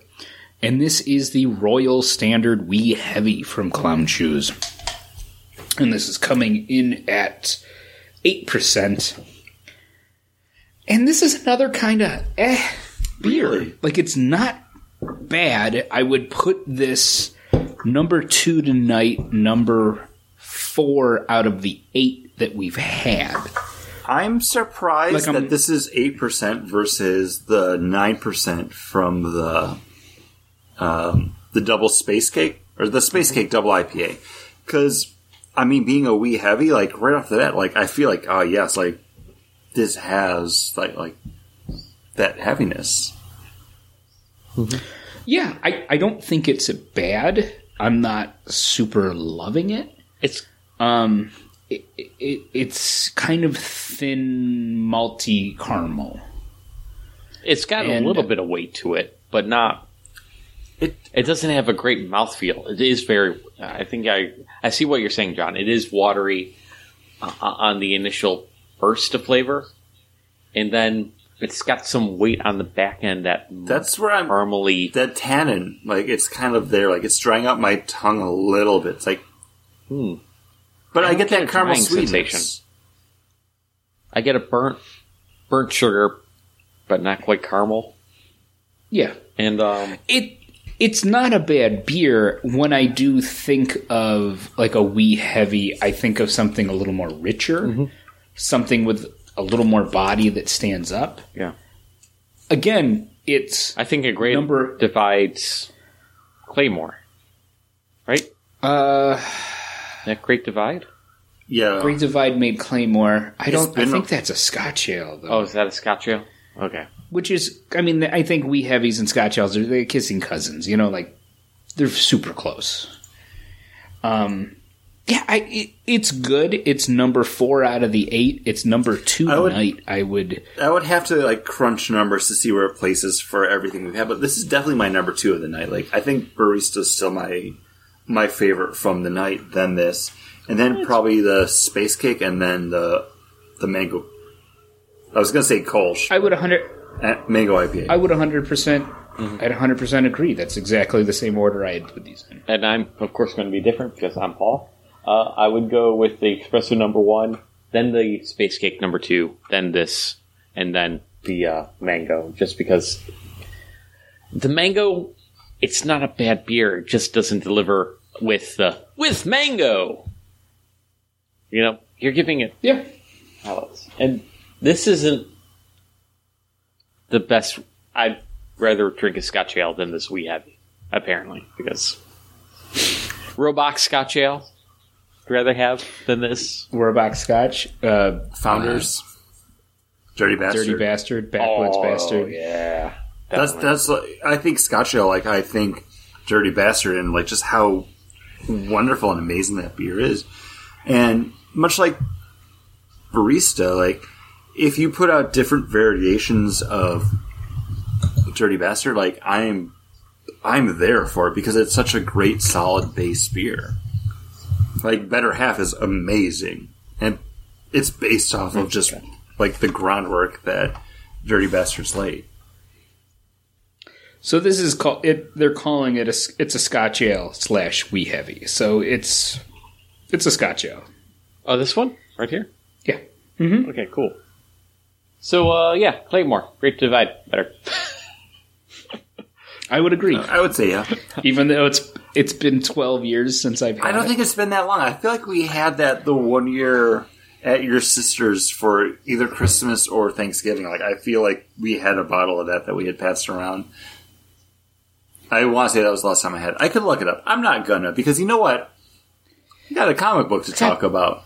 So many comic books. And we're going to jump over to the other side of the street with Marvel. And this is going to be Hawkeye, Kate Bishop, number one. And this is part of a five issue miniseries uh, written by Marieke Nijkamp with art by Enid Balam. And this is focusing on Kate Bishop, the best Hawkeye, uh, who's kind of going through a crisis of faith in herself, where she knows who she is and what she can do, but is that really who she is and what she can do? Because she's picking up stakes. She's moving from the West Coast back over to the East Coast. Uh, we saw her move to the West Coast actually in the Matt Fraction, David Aja Hawkeye series that is now being adapted into the Hawkeye series on Disney Plus.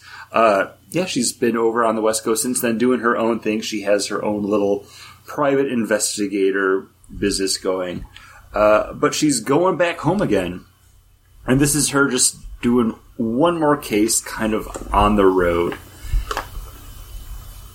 What do you guys think? I was excited about this. You know, I wasn't in love with the art, but the whole idea of like, oh, she's she's going to be a hard traveling hero. She's going to go cross country and solving little mysteries here and there, and then all of a sudden, by the middle of the book, she's just there with her sister, who I, We, we never knew about before. right, Secret like I just sisters. missed something, It's a secret sister, right? Uh, she's her secret sister. Actually, is the first Robin. Who knew?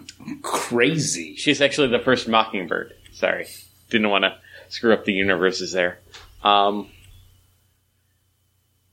and, and now she's going to be at this resort where people are watching her and things like people are getting maybe mind controlled and or just like having their mind wiped and things are getting stolen from them and then replaced with cheaper valued items so that maybe they wouldn't notice like The ringmaster and the circus of crime. yeah Right? There's a juggler there for no reason. Oh, see, I was thinking the the villain was going to be arcade the whole time, but then it seems it's a woman's hand. it's a woman's hand.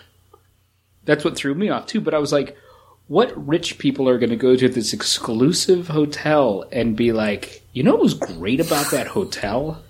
The juggler. Uh, you mean not the little like playground? Yeah. The playground. Um, I But they have kids there because that's who's missing, right? At the end of the book.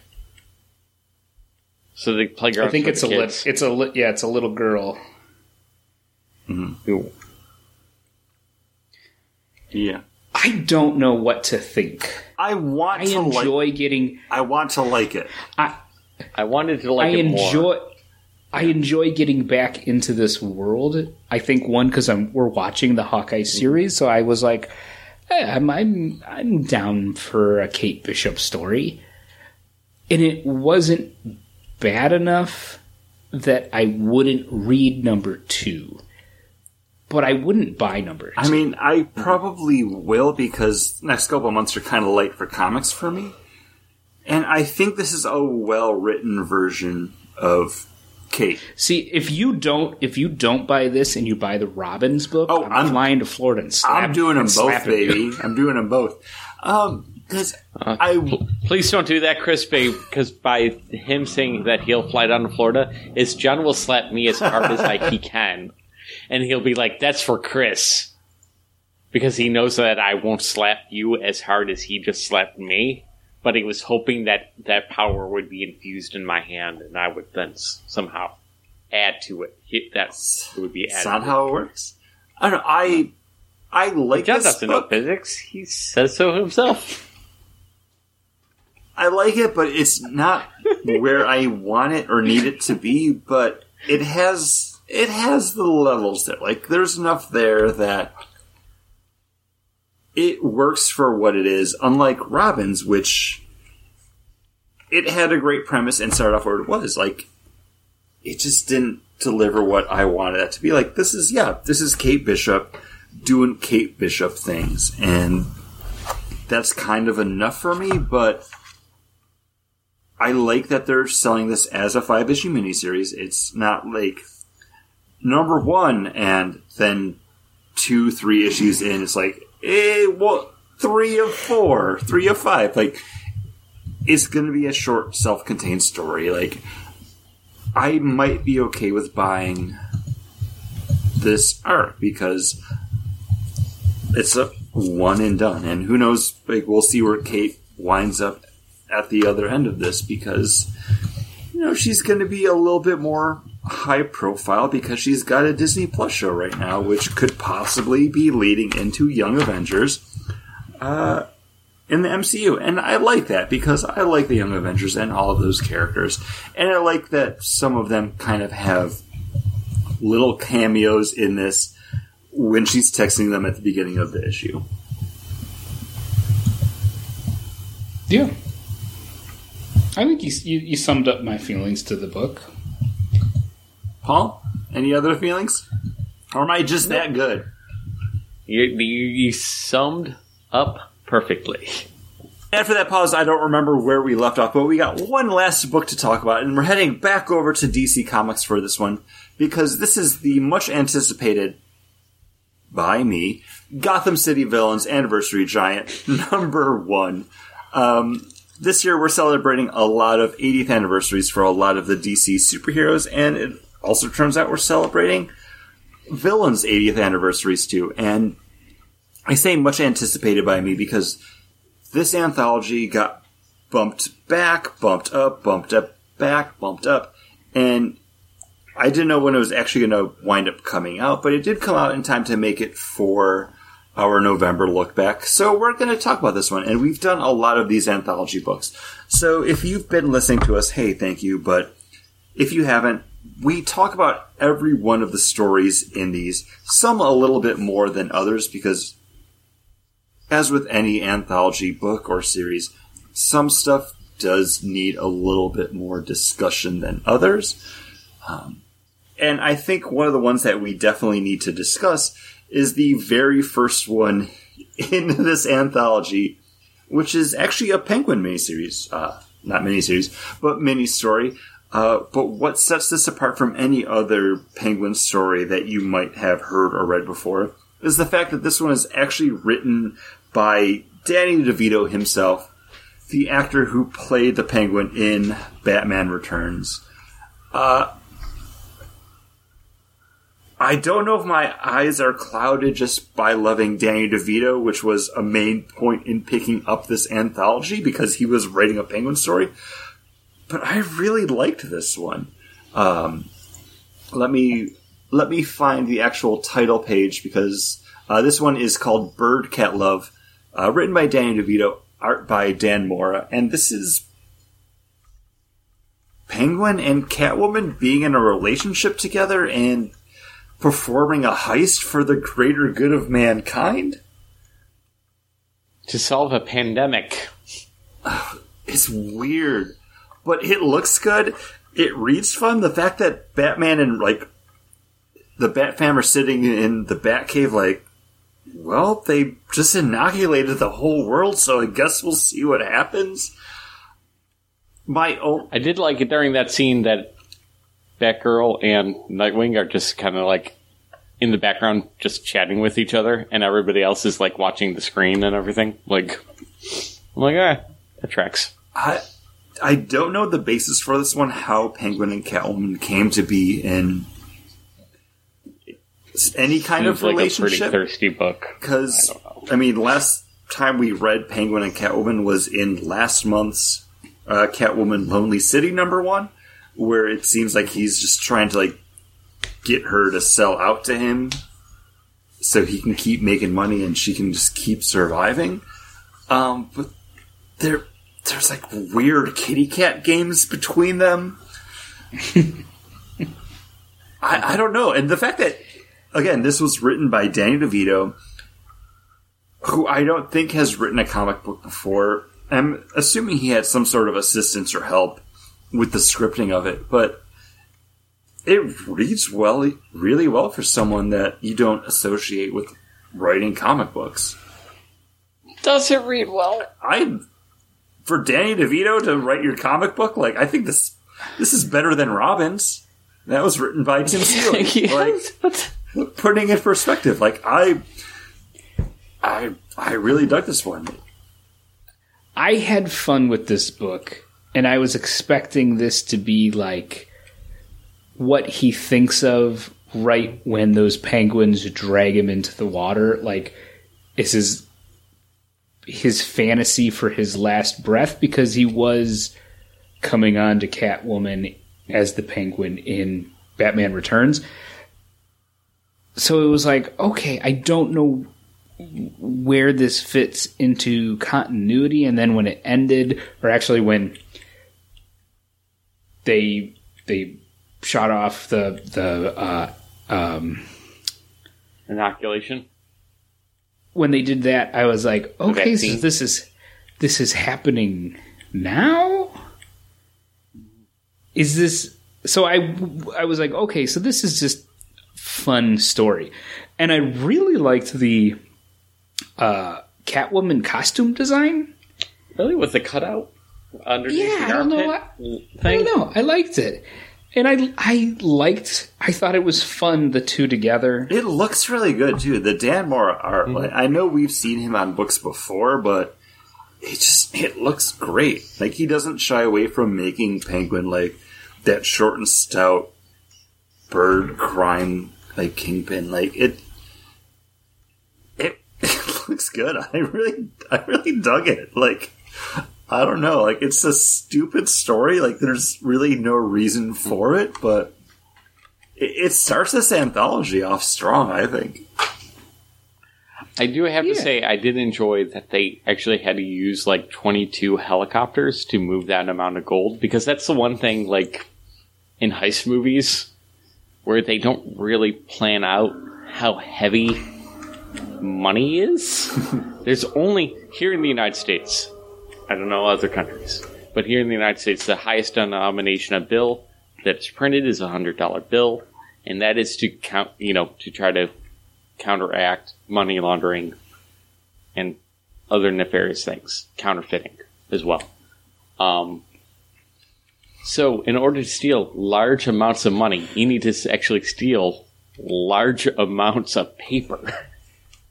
Paper So, paper's light, but you get enough of it together. you get enough of it together, it's actually quite cumbersome and heavy, and you there's a lot of it. So, but then I'm like, wait, we need to finance this plan, and in order to do that, we need to do a bike heist. And they had enough money before the bank heist to like get 22 helicopters. This is what I'm saying, Chris. With your like, Well, he's oh an no, it's well dealer." plotted, and I'm like, is it though? And then, do they ever use that gold for anything? Like, what's That's They bought that's that slush island. funds, Paul. they bought that island, but where did they launch the inoculation site from? Um, uh, um, A mountain Mount Washington? in Washington, Mount Washington, which is not named Mount Washington anymore, by the way. But anyways, doesn't matter. There was stuff like that, just like that drove me mad. I'm like, wait, what are they using the gold for? And then, what are they doing? And huh? And they got this island, but why? But then we get a scarecrow story. scarce. Uh, what's it called? And then he said, "Hey, Paul, this was written by Dan De- Danny DeVito." I'm like, "Oh, okay, cool. She wanted to bang Michelle Pfeiffer. That makes sense. Like, whatever." But we do get a scarecrow uh, story, uh, and this is the Fearless Man with art and story by Wes Craig. And Fearless Man isn't who you think it's going to be. It's Daredevil from. it's Charlie Cox. Uh, this one, not one of my favorites from it, but I did kind of like that. No, it's it's focused more on Nightwing as the hero in it, um, even though it's that early two thousands. Rah, rah, we're the people of Gotham. We're the I don't understand why it has all the tie-in to uh, the Dark Knight with the mutants. because they have the gang, the mutants. They Oh, have Dark, the, the Dark Knight Returns. um, yeah, Dark Knight Returns. Um, uh, Kate, uh, who's the Robin? Katie, is it Katie something with Carrie. the orange? Yeah. Carrie. very. They have her at the end. Like I have no idea why it ties into any of that stuff. That could have just been what Wes Craig wanted to do with it, though, like where he kind of wanted to like allude to and draw from. Because you know, as a a reader of it, I I liked seeing that kind of design with like the visor, sunglasses, and then oh, I'm blanking on her last name, Carrie. She was Robin. She became Catgirl in Dark Knight Strikes Back. Um, I, I don't know. I I liked it. It's a better Scarecrow story than I expected to get, and it's better than some of the other ones we get later on with like the Mad Hatter. But Why? So Scarecrow's giving this whole big monologue about it, and then Dick Grayson shows up as Nightwing. He jumps into the center of all those girls, and then he says "bow," and then Dick Grayson. yeah, I, I, I can't explain Bows? that to you, and then everyone attacks him. yeah. Was like, "You're going to be the champion for me." Now does he bow? But because now he you die. all- What? Yeah, like is it does he bow because he sees all those girls that he's taken prisoner and he's like, "Oh, I'll do this." Mm-hmm. I don't get it. I don't know, but then he he takes everybody apart anyways. Yeah. And then they have that scene at the end where it's like, "What if we had no fear?" Click to be free. And then carry X. Yeah. So I just don't get it. I don't know. Yeah, I don't think. Not my favorite. Uh, and then you have the G. Willow Wilson um, Poison Ivy, which I don't know where the name of this story is. But that's tying into. Because there is a Poison Ivy series that's going to be coming out. Uh, guys, the, the name is Carrie Kelly. Uh, the name is the actual name, like Latin name of the the mushrooms, like the fungus. Which Oh, I'm sorry. No, I was talking about the Robin name is Carrie Kelly. Gotcha. Thank you. Uh, Ophio Did Cordyceps anyone else lamia, think- uh, written by G. Willow Wilson, art by Emma Rios. I I thought I f- I found this book a little cheap. That it was like soon to be a story. Is it is this your first anthology like- you've read? Because I know we've read both. No, but we, we've we've read those before, and then it's like tying into this, and I find that annoying. Like I want my anthology to be an, a writer and artist coming together to tell a singular story that I mean, is just a f- fun little story, and when it's just to placate an upcoming story, I, I don't like it. I mean that's valid, but I think all of these do stand well enough on their own. I actually really enjoyed the Poison Ivy one. Will I buy a Poison Ivy book? I don't think so, but if it's this creative team on it, I'm more likely to pick it up because I really did enjoy this take on Poison Ivy. I think it was extremely well written. I absolutely love the way it looks. Like this is I think how you should draw a Poison Ivy book because it's drawing kind of like that lo-fi, like Paolo Rivera, Chris Samnee, um, David Aja, like very, I don't want to say bleak, but everything's drawn with purpose in it. And then there is tons and tons of Yeah. detail too. Um, and the coloring is absolutely fantastic. I would pick up an issue one of a uh, Poison Ivy story with these two people involved because I did enjoy the way that Poison Ivy was written, but I really love the art, and I would f- go and find other art, other books that this artist has done, and that's uh, Emma Emma Rios, who's new to me. we've But we've I- read something from Emma Rios before. I don't recall what it is. I will do that work while Paul gives his thoughts on it. I got no thoughts. on it. Really? Nothing. Yeah. Nothing at all. Nothing. uh, Which one is The this again? Poison Ivy one. Oh, gee. Yeah. Um, it seemed like a setup for the story that has been hinted at, and they've been talking about, like, for the longest time inside the Batman books, that she's, like, infecting Gotham with the whole thing. And then she's like, oh, I can't. I can't think about this girl with the blonde hair because she's making me think, I guess, of Harley Quinn. Yeah. That's what's being and then she kind of saves Yeah. her. Yeah. I, you know, there's just like it feels so set up that I'm like, there's nothing to this story itself because of that. Hexed.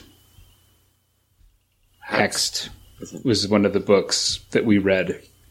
You picked it for a uh, trading policy, I'm sure I did. and and then um, also uh, Captain Marvel. Uh, Captain Marvel, Runaways, Doctor Strange.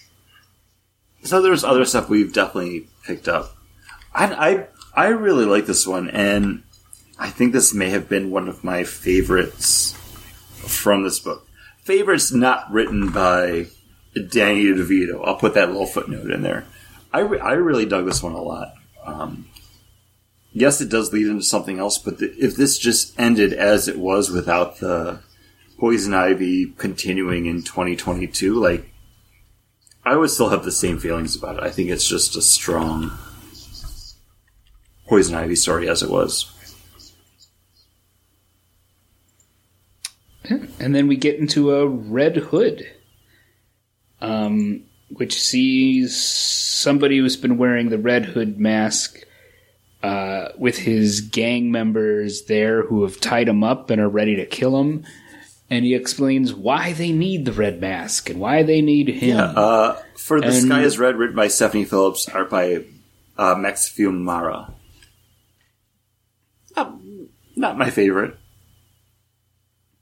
No, It's the story of a this- legacy character without needing more of that Red Hood as the character. Because they're like, oh, you know, in the very first scene, uh, panel is it's like, oh, Red Hood, identity unknown, and they're like, well, why is he calling him Hank?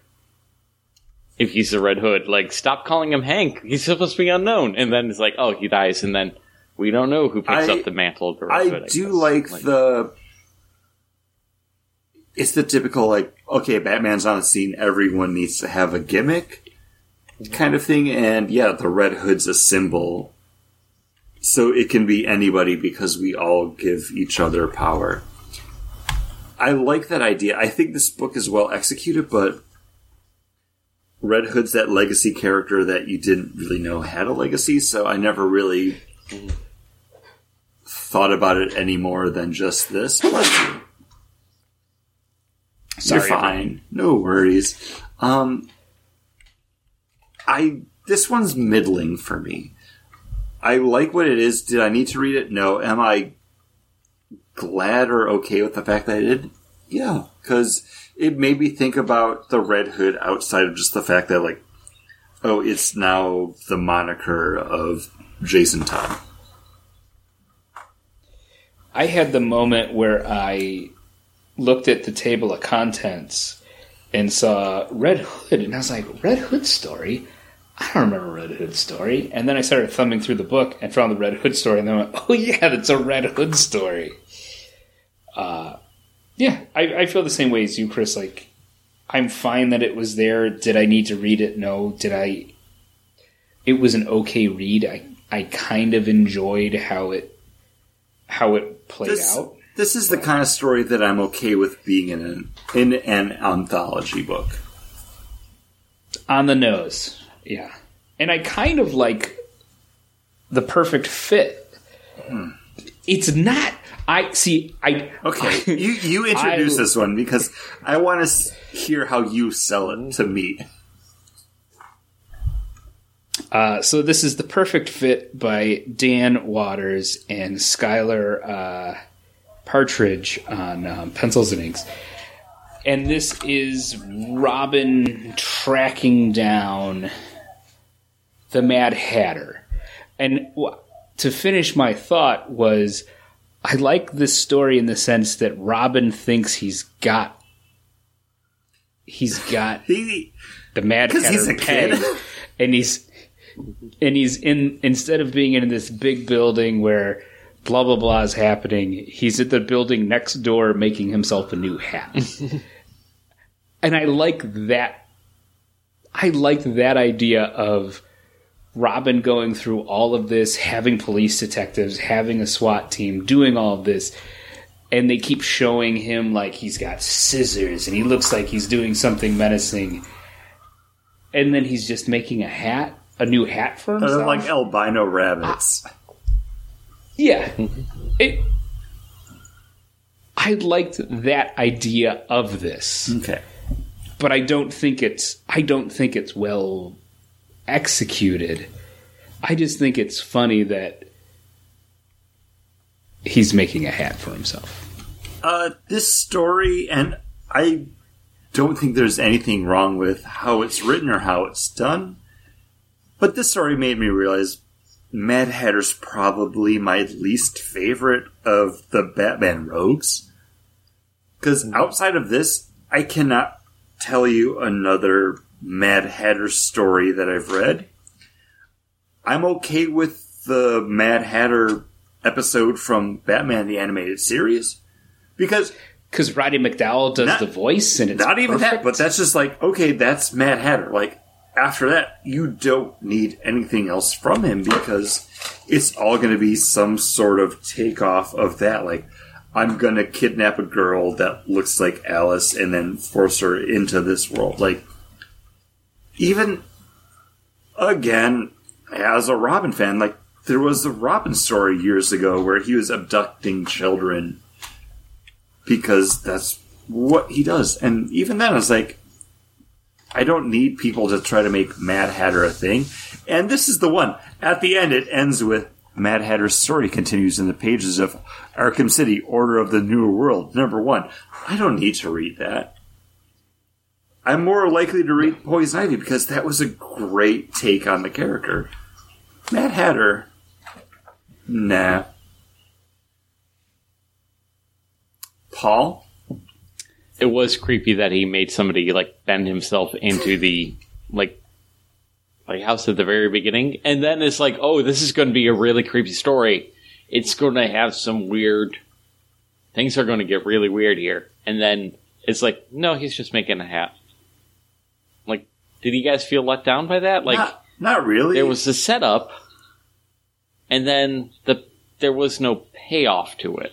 well, you get the payoff in Arkham Understories, whatever, yeah. whatever it was called. I don't know. Again, that's an anthology book story. Like, I'm okay with it existing in this. Like, I don't think I would pick up Mad Hatter number one if that was a book that came out, but I'm fine with having read that story in this. But Paul, Oh, if there's one thing I know you love, it's a working man's story. So Yes, I it is. think I want you to introduce the next one.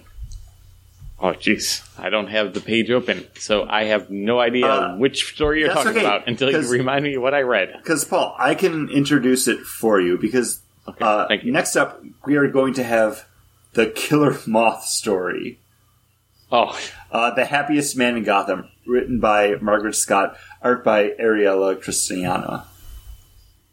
this is a story about Killer Moth realizing, you know, he's a C plus student. Yeah, he was trying to be an A plus student, but the the whole curve has been ruined by the greats, you know, of the Joker, Two Face, Bane. You know, like there's no way he's going to become an A plus. You know, the greatest uh, villain in uh, Gotham. Yes, he was a billionaire. Yes, but he squandered his his money all on trying to be out Batman, Batman, and he can't do it. So now he's scraping by, just trying to do heists, and then uh, while at the bar drinking, because it's an anthology of villains, their 80th anniversary. I don't know. They have to have Harley Quinn in here somewhere, right? Like, so he meets up with Harley Quinn, and she quotes a line, and uh, he's like, "You know what? Yeah, that's a good idea. From now on, I'm just going to hang out, wait until another villain robs a place, and then as Batman chases that villain out, I'm going to go in and rob some more." And I'm like, "Yo, Batman would totally tell that some more stuff got robbed, right? Like, it's not like." I he he wouldn't realize some more inventory is gone. He is the world's greatest detective. But he's distracted being the bat. I like the idea that, like, okay, you know, Joker's performing this heist while Joker's being chased by Batman. Killer Moth's dude that's just there, like, grabbing the bills off the street, shoving them in his mm-hmm. pockets. And he he's very much like, yeah, it's not glorious, but you know what? It it pays the bills. I I get to like do this and I go home, I hang out, play video games with my cat. I don't know if you guys know this. That's fucking right up my alley. I go to work, come home, sit down, crack open a beer, play video games with a cat. Killer Moth might be my favorite supervillain, guys. I, I think this is the shortest of the stories. It's maybe only like four or five pages, but he is a marquee villain in the Bat universe. If you go back and read the mm-hmm. Batgirl Year One series that came out years ago, the main villain is Killer Moth. The pinup of it is from Batgirl Year One, Number Five. I kind of like that scavenger, like bottom rung take on it, where mm-hmm. He realizes, like, you know, the fucking parrot that lives underneath Fred Flintstone's counter. It's a living. Like, it. Mm-hmm. Someone's there to, to do that job, and it's working for him. More power to him. Working class hero. Right here. Killer Moth. Working class, well, working class. villain. Working class villain. Yeah. Uh, But that's going to head us into the Demons game. The Ra's al Ghul story, written by Philip Kennedy Johnson, art by Ricardo Fenici. Um, At this point, I was like, okay, this is an, an 80th anniversary issue because I know that Ra's al Ghul wasn't introduced 80 years ago, right? Like, he's a 70s yeah, he- guy. He's definitely like a Denny O'Neil kind of. yeah. He's a. See, this is 50th anniversary at this point. I, I feel like that's when And he- they're kind of looking under that umbrella. Again, Penguin references. Um, Gotham City villains, they kind of Uh. branched out a little bit. But he's not from Gotham. I thought the same thing. I don't know. I was like, I I'm like, what? What anniversary is this? What are we doing? I didn't love this one, but I did like it because Ra's al Ghul is such a great Batman villain. Just seeing the two of them playing that game, mm-hmm. literally, because they're playing chess against each other by passing off messages back and forth with which piece is moving to which square. I kind of like that, especially because this does lead into the Talia Al Ghul story, which does tie into Leviathan, which is something that I think we all have enjoyed, Enjoy. um, which was going to spring into another question once we talk about that one. I didn't mind this one, even though I didn't love it.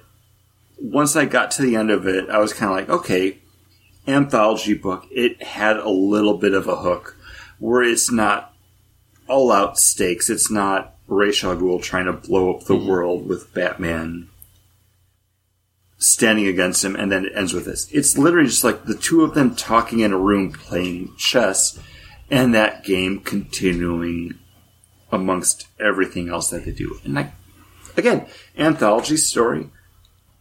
I like that. I really like the art in it. It fit.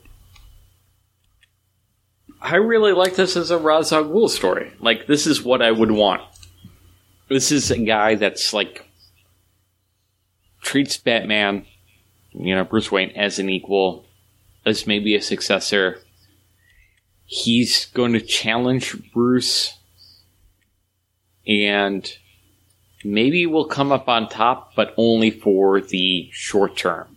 And Bruce Wayne will then find a way to, you know, outdo him but at but with Bruce Wayne outdoing him, Ra's will then have like the response back, like, okay, I well, I knew you this was going to happen, and here you go. Here's my next. This is my next move. So, you know, and and the game continues, and that's what I want from a Ra's al Ghul story. Ra's al Ghul story is that, aha, I got you. No, I let you get me so I could get you, you know, kind of thing. And the chessboard kind of encom- encapsulates that very well. So I enjoyed this. And then he leaves, like, Bruce to be alone with his daughter, you know, on purpose. And then they chat. And then she's like, well, I hope to see you again, but I know my father's definitely going to see you again. So. Yeah, no, it was it was good. I, I I, I enjoyed it as well, and like I said, I, I really felt the art fit the tone of the book or the tone of the story. Uh, and like Paul said, that takes us right into the last story, which is the Talia al Ghul story. It asked a question that I didn't know I ever needed the answer to. Who's Talia's mom? She's Ash, Chris. It doesn't matter. who and she your mom doesn't is. matter who your mom is. Um, I actually really like this one. Do I need to pick up the issue or crossover that this story is going to be continuing in? No, but I I think I do like Talia as a character when she has that room to kind of show who she is going up against her father. I I think I like this one more than the Ra's al Ghul one.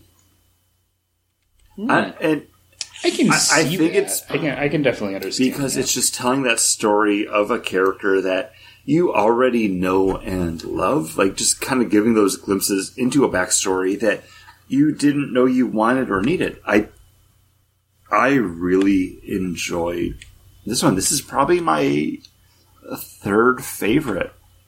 Um, after the Poison Ivy, ooh, maybe fourth favorite because Poison Ivy, Penguin, as weird as it was, and then Killer Moth. I I really dug this one, just seeing her grow and became who she was in pursuit of being that like demon's head.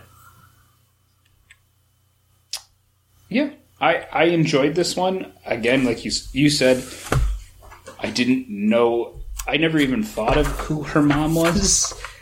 Uh, and again, it's like it doesn't matter. You're my daughter. That's all that you know. Basically, all that matters. And I I do. I mean, again, it's Batman the animated series is the only reason I know slash like Ra's al Ghul um, so yeah, you know, I, I enjoyed both of these because those are both characters that I was introduced to with, um, with the Batman animated series, and I enjoy after that continuing to see them in uh, in comic books. Yeah. Um, I like the Ra's al Ghul story a little bit better than this one. It's a cool question to ask. It's a question that should have been asked back in the 1970s. but, you know, who uh, Talia al Ghul's mother is. And you know who she should help ask, you know, help to figure that The out. The listeners, No, no. The world's greatest detective, the Batman.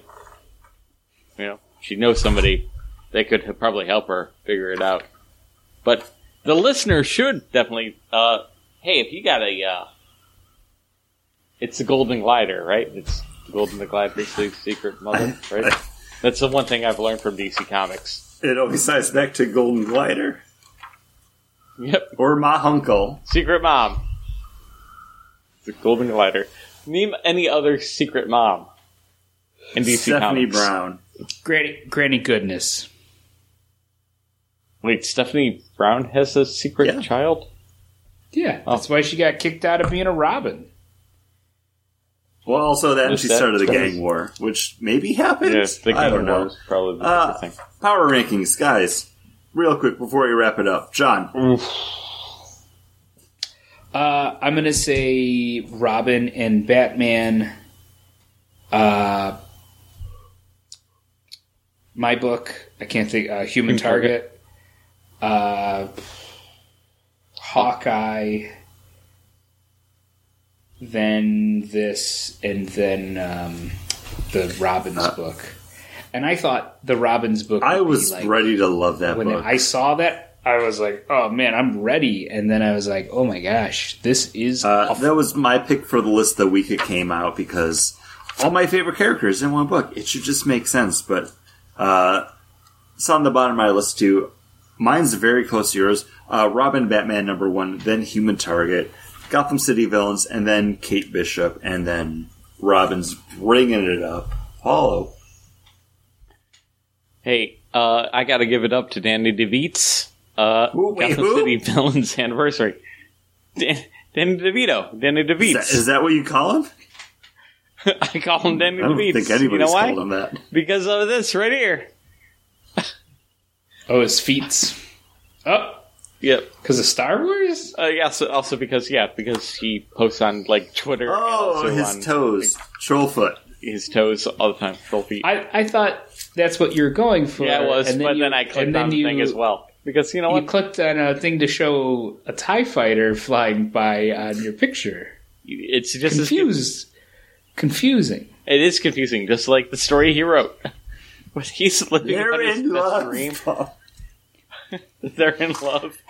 He's So that's curing your- diseases, and nobody That's cares. your that's your number one. yeah, book? that's my number one book. Then Human Target. Then I'm going to go with Hawkeye, Kate Bishop, then Robin and Batman, and then Robins. Yeah. It's all very close. It's fine.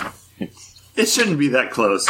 But you know what? Hey, listener. It shouldn't be, but it thanks is. For, thanks for listening to this one, too. Uh, rate and reviews on your podcatcher of choice. Follow us on all the social media things. Email us over at bangboardcast at gmail.com. Uh, we just love doing this because, obviously, who doesn't want to just read comic books and talk about them with their friends while they're drinking?